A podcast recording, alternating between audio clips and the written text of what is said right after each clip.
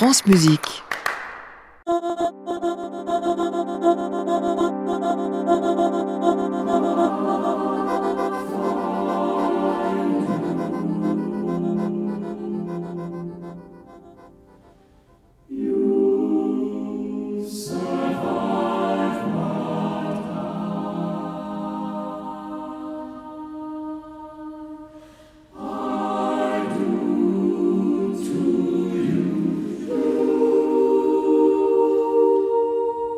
Bienvenue à toutes et à tous dans ce carrefour de la création, au cœur de la nuit sur France Musique. Aujourd'hui, émission de Noël oblige, on va parler de musique chorale, mais pas n'importe laquelle. Nous partons pour une exploration d'un répertoire massif et unique. Je veux parler de la musique chorale américaine. Un répertoire massif car les anglo-saxons ont le chant au cœur et la pratique chorale au centre de leur société. Unique car il y a des points communs entre tellement d'œuvres de tellement de compositeurs aux esthétiques d'habitude si différentes que l'on pourrait carrément parler d'un véritable idiome à part entière. Et je ne pouvais pas faire cette émission seul. Il fallait pour nous accompagner un musicien qui connaît ce répertoire comme quiconque, qui le vit chaque jour dans ses veines. Notre invité est de tous les combats. Par exemple, il participe à la création du chœur de Crossing à Philadelphie, où chante au sein de l'ensemble Roomful of Teeth, avec la grande Caroline Shaw et aura fait entendre sa voix dans un nombre incalculable de créations de son temps. De plus, il cumule un talent particulier, celui d'être aussi un artiste visuel au style inimitable, mêlant collage, peinture et dessin, créant des formes fantomatiques et candides, simples et effrayantes. C'est donc avec un grand plaisir que nous partons pour un voyage choral, vocal et bien plus encore, en compagnie du ténor Stephen Bradshaw.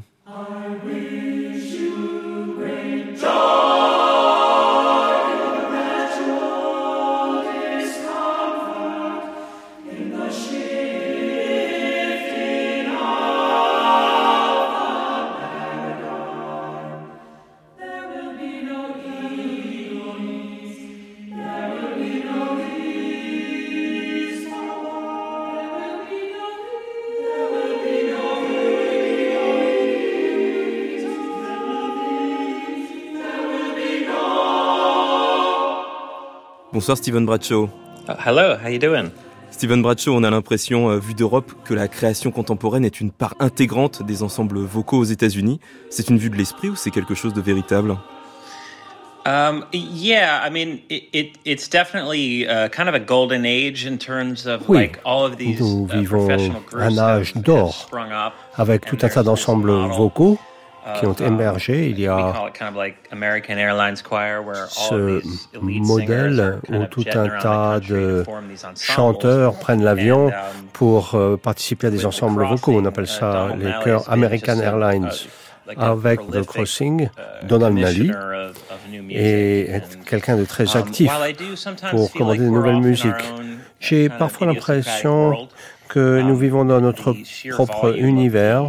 Néanmoins, the le, volume du répertoire est en pleine expansion. Et dans votre cas, Steven Bradshaw, comment on en vient à se prendre de passion pour la musique d'aujourd'hui? Well, it's more than a fan. I mean, I, I, À vrai dire, uh, c'est plus qu'une passion. studied, uh, La vie m'a emmené uh, dans cette direction. J'ai d'abord étudié I- la musique um, classique, la musique de la Renaissance, la musique baroque, des musiques comme ça. Donald Nally at the Et puis j'ai Crossing, rencontré Donald Nally, The Crossing, qui a été euh, un moment très important pour moi. Et c'est ainsi que j'ai mis l'accent sur la musique moderne. J'ai toujours été Um, intéressé par la musique expérimentale, le jazz et tout ça. Et puis il y a eu The Crossing, puis ensuite il y a eu Roomful of um, Teeth, et puis beaucoup d'ensembles contemporains américains. Et c'est un petit peu l'orientation qu'a um, prise so ma vie. Voilà, c'est ça, l'origine de ma passion. Alors depuis le début, il y a plus de dix ans maintenant, vous faites partie de l'aventure de The Crossing, ce chœur de chambre basé à Philadelphie et qui défend la musique contemporaine. Quel était l'objectif de The Crossing au début de son existence? Well, I mean, like so many things, there really was no plan. It À vrai dire, il n'y avait pas vraiment de plan. Les Um, choses n'ont fait que croître et embellir au fil du temps. Donald. Nally voulait lancer un ensemble. Lui, il avait déjà travaillé à Philadelphie, notamment à l'opéra. Il travaillait beaucoup à l'église.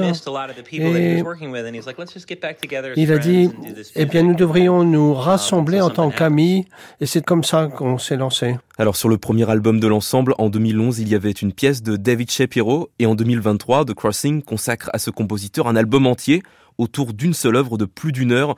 Cela s'appelle Sumptuous Planet. Alors Steven Bradshaw, parlez-nous de la relation de The Crossing avec ce compositeur et avec cette œuvre Sumptuous Planet qui est structurée comme une messe.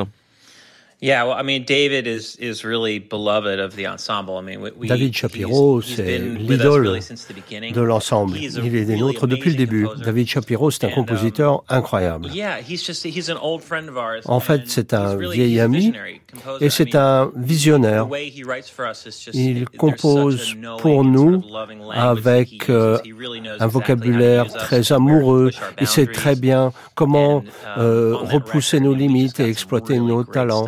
Et sur cet record. album, il y Um, a des choses formidables. L'enregistrement était mémorable et. David Shapiro était totalement passionné uh, par ça. Il a été impliqué dans de uh, très beaux projets et uh, il- au sein de Sumptuous Planet, il parle beaucoup de mortalité. Il y a Richard um, Feynman, Richard. Dawkins um, qui sont évoqués. um, C'est une sorte euh, de mass, messe kind of, um, euh, following laïque, that idea of, onirique, what is it if we were to euh, selon l'idée qu'il faut explorer le côté majestueux de la science euh, qui se mêle ou qui domine 10 years or so. la religion.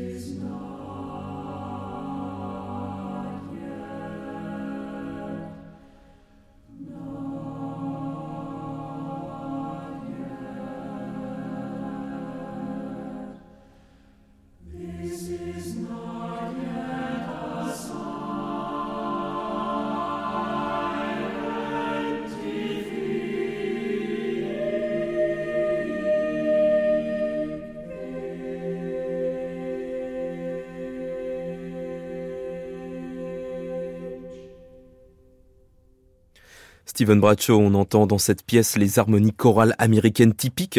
Alors si on cause un peu solfège, ce qui fait ce parfum si particulier, c'est l'usage d'une musique diatonique hein, qui serait jouée uniquement sur les touches blanches d'un piano et puis avec en plus des notes un peu ajoutées, des secondes ou des quartes. Steven Bradshaw, parlez-nous un peu de ce son choral américain. Um, well, yeah, I mean, the, the, there's kind of a whole there's an elasticity. I mean, I, it's hard to speak exactly to C'est difficile de parler d'un son américain. Moi, je vous ai dit que j'étais un petit peu dans cet univers particulier de Philadelphie. C'est très épuré. Euh, on n'est pas du tout dans le côté euh, fioriture ou euh, euh, ornementation et ainsi de suite. Non, c'est très épuré. C'est un petit peu ça, le son. Et The Crossing, en réalité, c'est un projet qui tourne beaucoup autour du vocabulaire, les paroles. Et c'est ça, l'art de la musique chorale américaine qui est écrite aujourd'hui de manière contemporaine et de manière laïque. Um, c'est en fait une histoire de refléter l'imagination uh, du compositeur par le prisme des talents vocaux d'un ensemble qui est le nôtre. Et est-ce que parfois vous avez peut-être l'impression que les compositeurs, surtout lorsqu'ils sont anglo-saxons, peut-être euh, s'enferment eux-mêmes dans une langue particulière et n'osent pas dire tout ce qu'ils ont à dire car ils écrivent pour cœur? Uh, Yeah, that's definitely something that um, is often sort of oui, c'est une remarque que l'on fait assez régulièrement. Il y a beaucoup de compositeurs, ça dépend du projet bien sûr, essayent de viser la réussite, bien entendu, et ils veulent que leur œuvre soit jouée en public. Donc, il y a une sorte de pudeur, ils se restreignent, alors que dans The Crossing, nous, on essaye d'être euh, libre. On veut exprimer qui euh, nous sommes, on veut refléter l'identité du compositeur. C'est un petit peu ça la promesse. Et um, on, veut l'essence qui passe dans notre univers à nous. Donc euh, on, on encourage les compositeurs à s'exprimer, à exprimer leur personnalité, et nous on essaye d'exprimer la nôtre. En tout cas, Steven Bradshaw, un compositeur qui écrit avec un style que l'on pourrait qualifier de d'un peu foufou, c'est William Brittle. Comment pourrait-on qualifier sa musique d'ailleurs? I would say Bill's music is very pointillistic. Pointilliste. Intense. You know, it's very, you know, unhinged and um, débridé. Euh, uh, sans limite. William Brittle est très très libre. C'est l'exemple typique qui nous ramène à votre question précédente. Lui, il se retient pas du tout. Hein. Il se lâche et il exprime sa personnalité à tout craint. Et nous, on doit faire avec ce qu'il nous donne. Hein, et c'est génial. Alors vous avez chanté une de ces récentes pièces, psychédéliques, au sein d'un de vos autres ensembles vocaux, Stephen Bradshaw, c'est Roomful of Teeth. Mais avant d'évoquer Roomful of Teeth, parlez-nous du début de ce psychédélique de William Brittle. C'est une œuvre complètement barrée qui semble croiser ce style choral américain traditionnel avec des synthétiseurs et de l'autotune. On est à la croisée des mondes. Yeah, I mean, you, you know, he kind of sets it up like maybe oui, you might be William Brittle kind of a, a normal setting nous kind of donne à entendre quelque chose qui semble normal, um, une sorte de you know, poème, si vous voulez. Et en réalité, you know, comme vous dites, ça devient barré rapidement. Hein. Et ça devient très rythmique. And, uh, on entend des râles et on entend des cris, des grincements de voix. Uh, Donc c'est assez foufou en effet. Mais c'est intéressant parce que dans ce chaos qui semble sans limite, c'est très très intelligent. Et alors, ça prend des tournures très débridées et étant donné que William Brittle est quelqu'un de particulièrement intelligent et que c'est un gros travailleur, il fait quelque chose de formidable à chanter.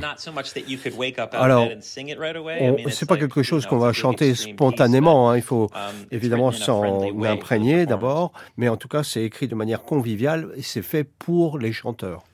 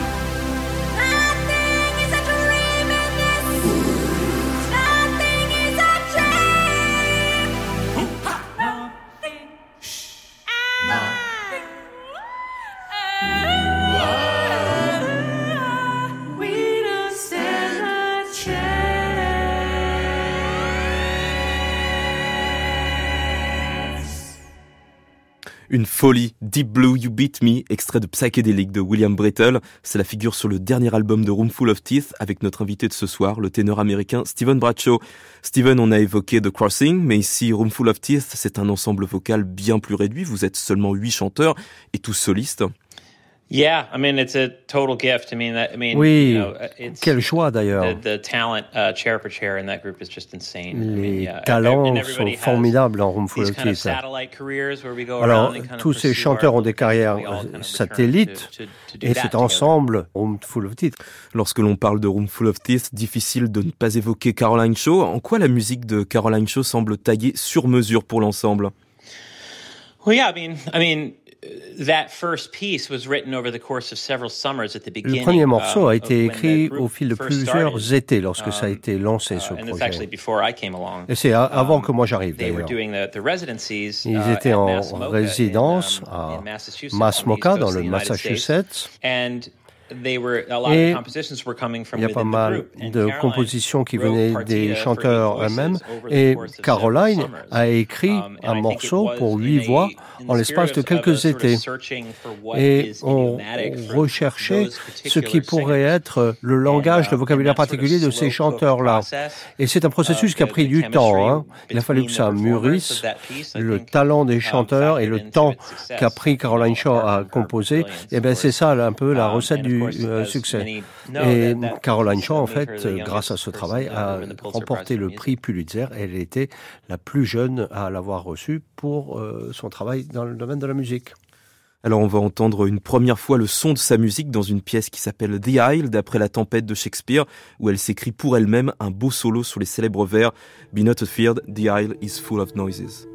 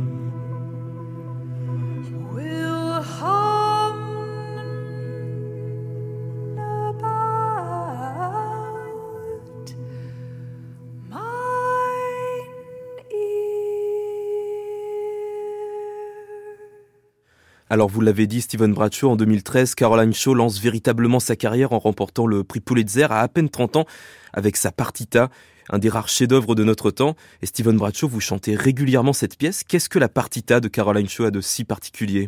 I mean, it's it's one of those pieces. I mean, the thing I always say about Partita is that chaque um, mouvement de partita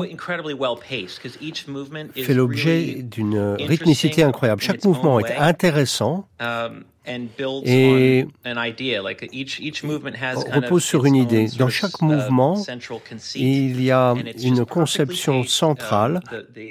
La rythmique est formidable, c'est extraordinairement bien ordonnancé et c'est encore une fois conçu pour les chanteurs. Hein. Partita, c'est une œuvre qui a une belle carrière sur scène. Moi, je l'ai chanté des centaines de fois, hein, personnellement. Oh, Et je me dis pas, oh non, pas encore la partita. Non, non, à chaque fois, c'est formidable. Et le public réagit de façon très enthousiaste à chaque fois if some kind of um, performance is floundering or something. Si you know, il y a une performance qui est un petit peu euh, en train de s'essouffler, on arrive avec partita et ça change tout. Nous, on est un petit peu comme une exposition de tableaux, vous voyez. Tout n'est peut-être pas formidable pour tout le monde à chaque fois. Il y a des tableaux qui plaisent plus ou moins, mais partita, ça plaît à tout le monde. Et est-ce que vous seriez d'accord avec moi, Steven Bradshaw, pour dire que dans cette pièce, la courante, ce serait un peu comme si une chanson de la Renaissance croisait la techno des Daft Punk? Oui, oui, oui. c'est parce que c'est très rythmique. Et puis ça, il y a un côté électro, ouais, c'est vrai. Et ce qu'il y a de remarquable dans Partita, c'est que ce n'est pas une œuvre chorale, c'est au-delà de ça, si vous voulez. La partita de Caroline Shaw, il y a une espèce de d'ossature rythmique très très forte.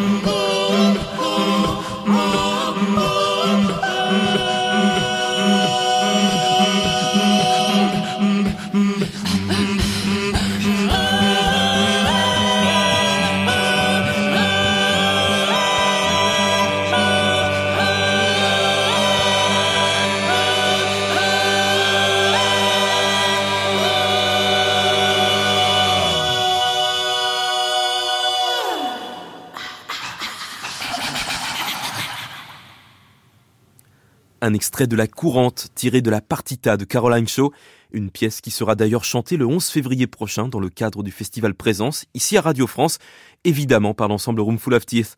Stephen Bradshaw, cette pièce Partita est éminemment collective, difficile de définir un rôle mis en avant entre les huit chanteurs, mais il vous arrive aussi, cher Stephen, de chanter en soliste. Vous avez notamment un beau solo dans la grande pièce composée par Gavin Bryars pour The Crossing. L'œuvre s'intitule A Native Hill. C'est une œuvre dont la genèse est pour le moins forte en émotion. Bryars met neuf mois à composer la pièce qu'il termine le jour où il devient grand-père d'une petite fille. Petite fille qui ne connaîtra jamais son propre père, décédé quelques mois plus tôt. Alors Stephen Bradshaw, est-ce que ce poids émotionnel, vous l'avez senti aussi en interprétant cette musique?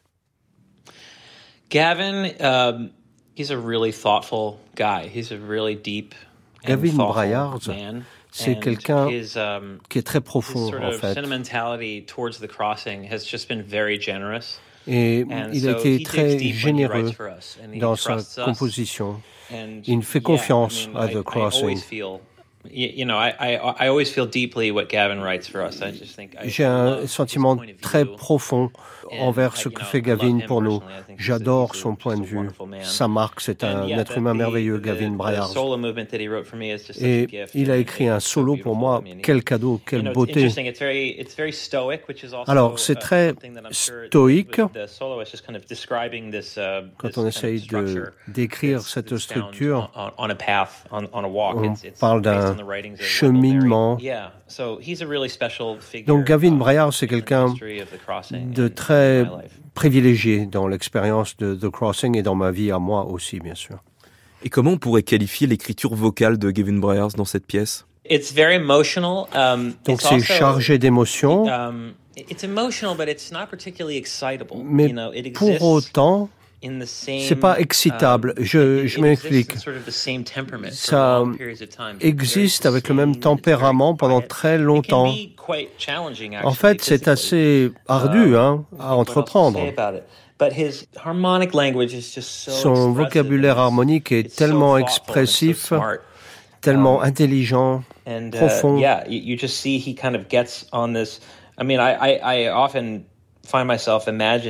Bien souvent, j'essaye d'imaginer comment il fait pour euh, composer un tel morceau. Et en fait, c'est une quête, voilà, c'est une quête, cette composition.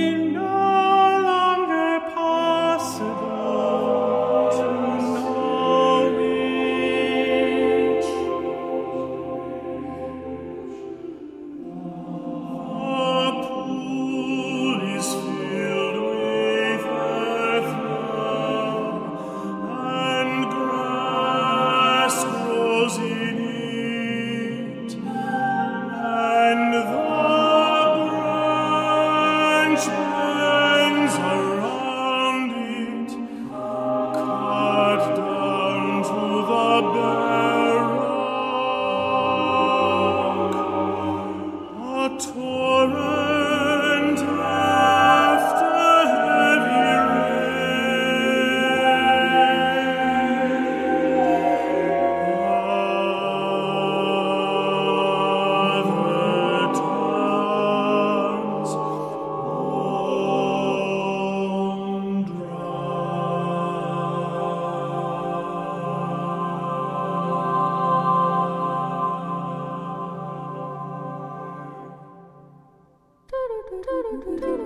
Musique, carrefour de la création.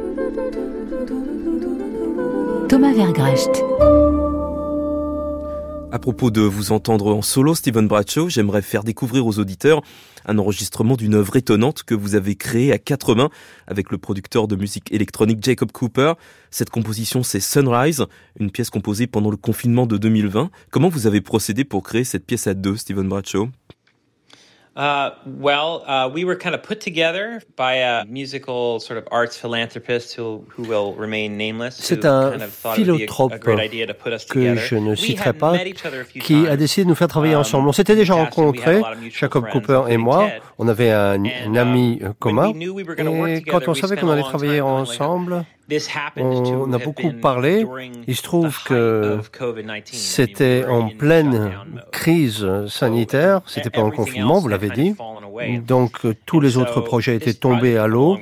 Donc c'était formidable d'avoir la possibilité de travailler sur ce projet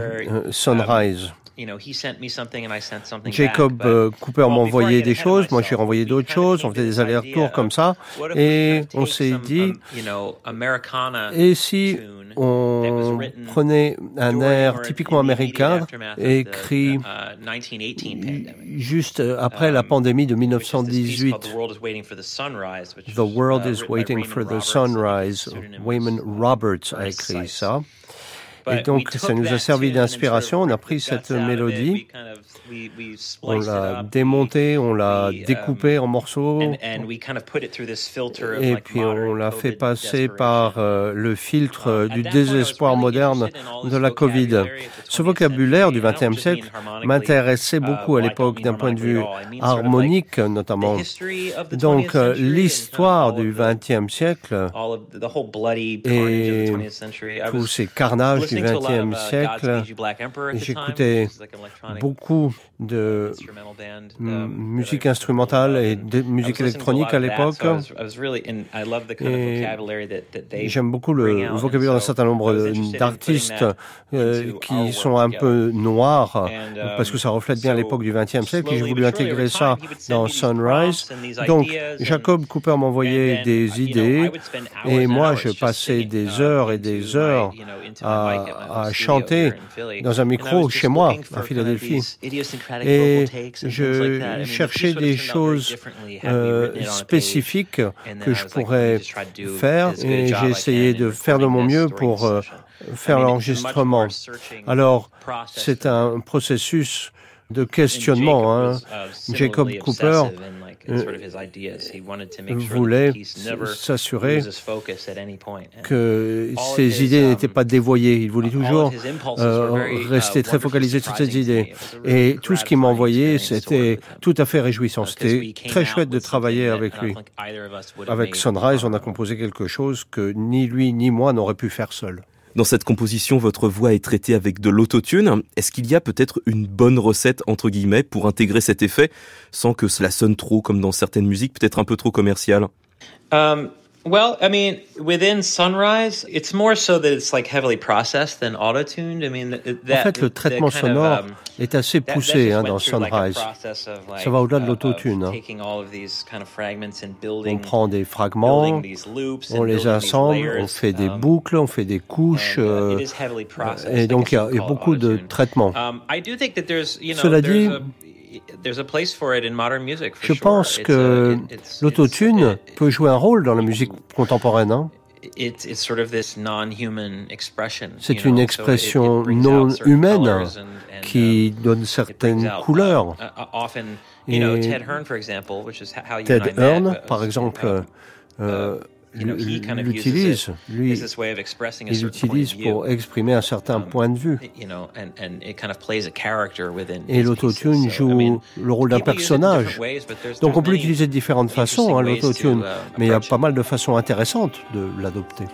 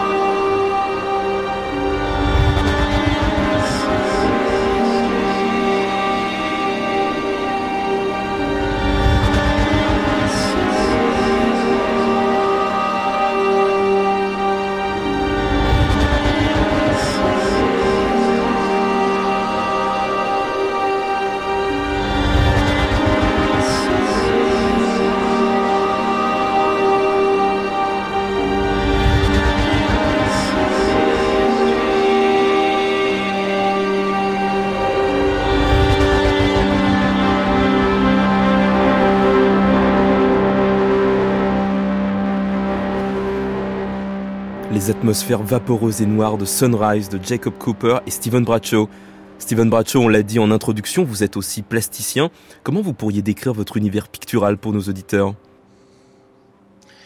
I would most closely describe it. I would say it's it's it's like a dark surrealism. So there's, there's, there's sombre. Il y a des éléments d'expressionnisme. Uh, c'est figuratif et c'est un vocabulaire de surréalisme um, euh, sombre, très graphite, si vous voulez. Il y a quelque chose d'une dimension sacrée dans vos toiles.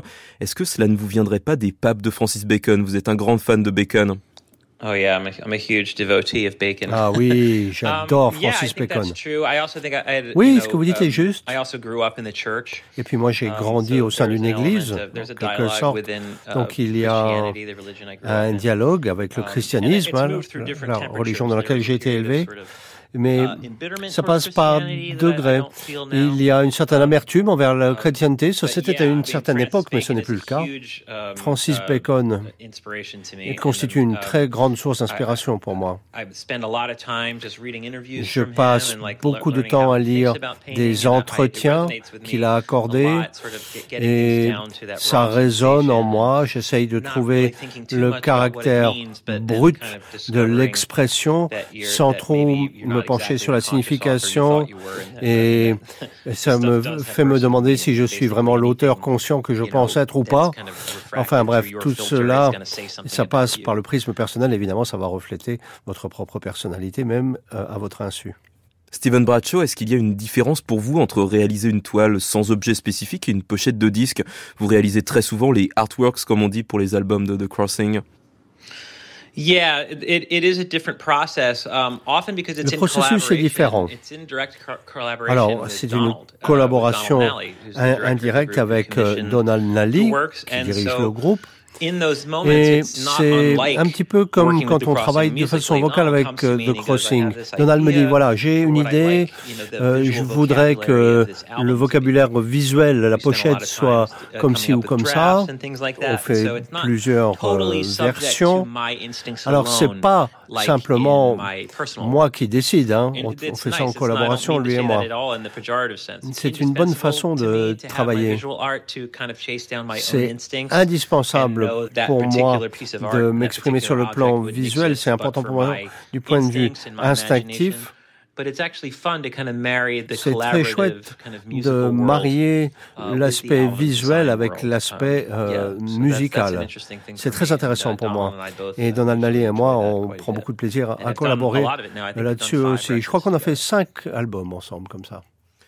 Steven Bradshaw, parlez-nous de l'image que vous avez conçue pour la pochette de, The Tower and the Garden de Gregory Spears. C'est un grand triptyque aux inspirations chrétiennes qui se termine par un hommage au cinéaste Derek Jarman et à sa lutte contre le sida. Yeah, um, yeah, that that uh, it was kind of dialed back. It was trying to get really to essentialist stuff. You know, we tried to make it a very simple. On voulait quelque chose de très um, simple, une image très is, uh, simple. Within that piece, there's this always, Mais um, dans The Tower and the Garden, dans um, cette œuvre poétique. Really qui est absolument merveilleuse, il y a une uh, tour statuaire, si vous voulez, And he wrote about the garden and he wrote about the, the kind of, uh, il est question du jardin et de la contamination uh, entre les deux.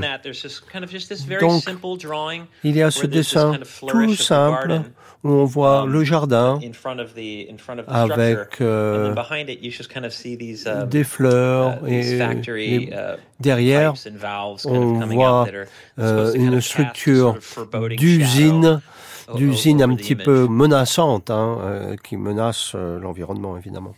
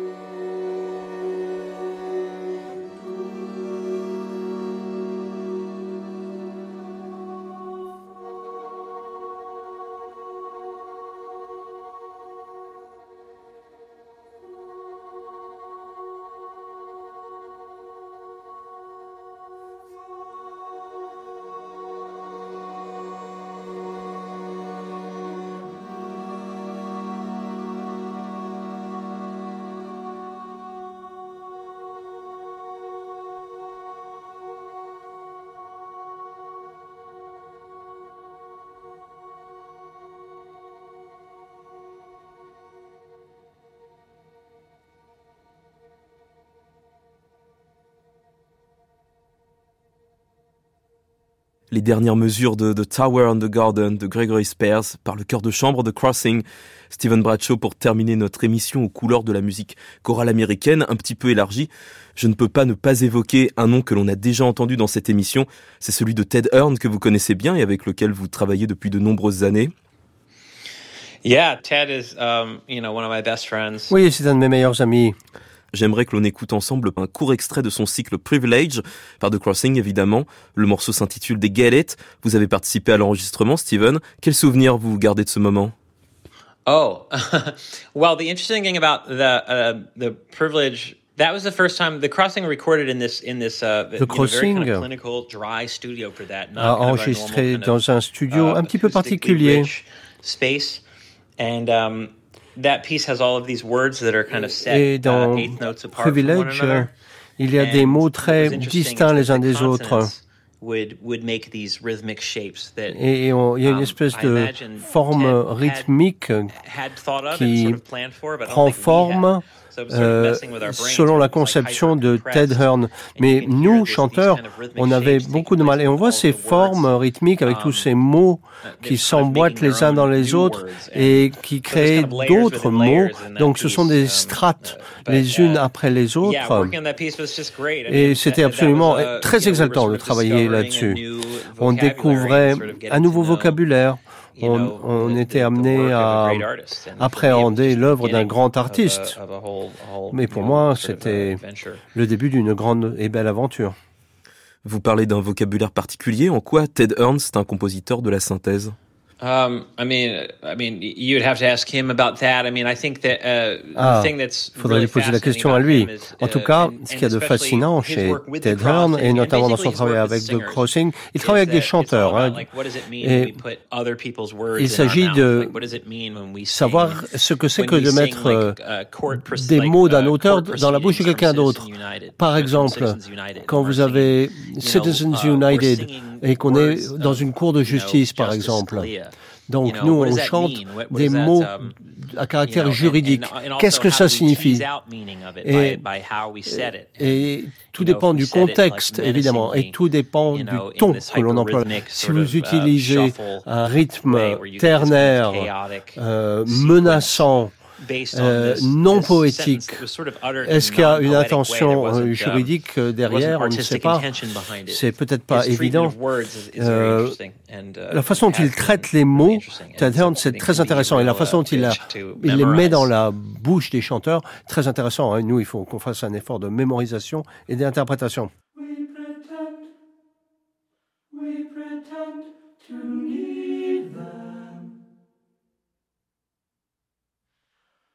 We pretend we pretend to need them.